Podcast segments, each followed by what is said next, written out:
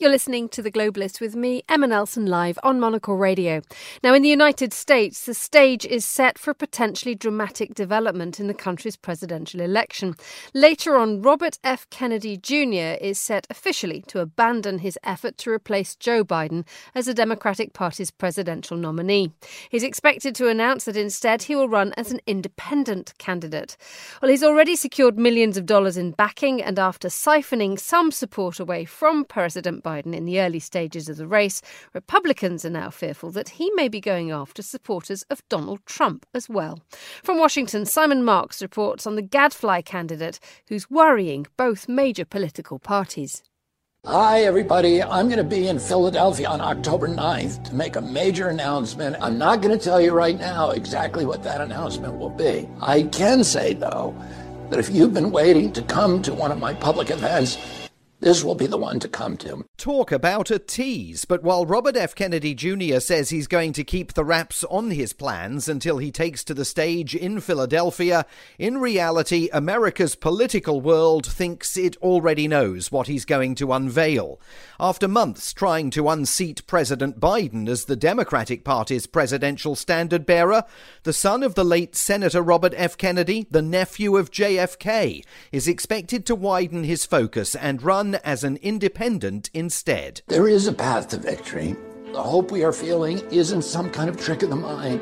We all recognize that there's a genuine possibility of national transformation, and its source is the goodness of the American people. In that video, RFK Jr., who has a vocal condition called spasmodic dysphonia, insists the goodness of the American people can carry him all the way to the White House. That is obviously a massive claim to make and a steep mountain to climb. Other third party candidates, better resourced and less controversial, have struggled to make much of a dent in the past. But RFK Jr. and his supporters believe 2024 can be different. I'm going to make a 3% mortgage available to every American for a single family home. Kennedy's central economic policy, that plan to extend home ownership by giving more working and middle class Americans a fairer crack of the whip when it comes to securing a mortgage. If you have a rich uncle who will co sign your mortgage, you can get a much cheaper mortgage rate because the bank is looking at his credit rating. I'm going to give everybody a rich uncle, which is Uncle Sam. I'm going to get a, a, the U.S. government to co-sign your mortgage, and it's going to allow you to compete with BlackRock. BlackRock is one of three finance houses Kennedy claims are buying up the majority of individual family homes all over America in a bid to corner the country's property market. The companies deny it. Investigations by a variety of publications, including the Wall Street Journal and the Atlantic have challenged Kennedy's claims. But in an America in which facts are now often secondary to political messaging, RFK Jr.'s supporters like what he's selling. Eric Clapton is one of them. Last month, the guitarist raised more than $2 million for the Kennedy campaign at a private fundraising event in California.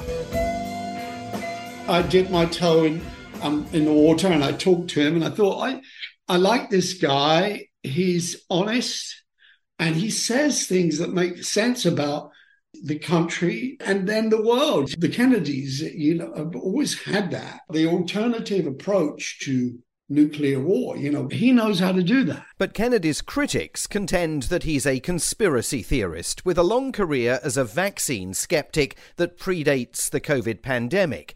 He dismisses big pharmaceutical firms as money grabbing profiteers, has claimed COVID vaccines have killed more people than any jab in history, and in January last year he went even further, suggesting the US government's COVID vaccine mandates could be equated with events in Nazi Germany. The Nazis did that in the camps in World War II. They tested vaccines on gypsies and Jews. And the world was so horrified after the war, uh, we signed the Nuremberg Charter. And we all pledged when we do that, we would never again impose unwanted medical interventions on human beings without informed consent. Three months ago, more controversy in a July conversation with supporters over dinner at a restaurant in New York. Kennedy waded even deeper into conspiracy theory waters. COVID 19 is targeted to attack uh, Caucasians and uh, black people. The people who are most immune are Ashkenazi Jews and, uh, and Chinese. Those comments suggesting COVID was a bioweapon from which the Jews and Chinese were largely immune led members of the broader Kennedy family publicly to disavow him, and many Democrats seeking a viable alternative to Joe Biden to bail on him. Today, fewer than 10% of Democrats say they would back Kennedy in the party's primary. That's down from 17% in June. And so he's poised to move down a different path, and as an independent, he hopes to siphon votes away from Donald Trump instead. Far more of the I don't trust the government brigade would vote for RFK Jr. if he were to run as a libertarian. Charlie Kirk is a far right activist and podcaster who thinks Republicans should be worried by the move Kennedy is about to take. I am receiving hundreds and hundreds of emails. Charlie, love RFK Jr. He's a man of his own ideas. Trump should pick him as his vice president. Whoa. No, he should not. That's a bad idea. We're going to tap into a mighty surge of people power to reclaim an honest, peaceful, just, and prosperous America. Other independents have made similar predictions in the past, but never at a time in which the two presumed major party candidates are neck and neck in the early stages of the presidential race. RFK Jr. may not make it to the White House, but the scion of the legendary Kennedy family could absolutely become this country's political kingmaker. For Monocle Radio, I'm Simon Marks in Washington.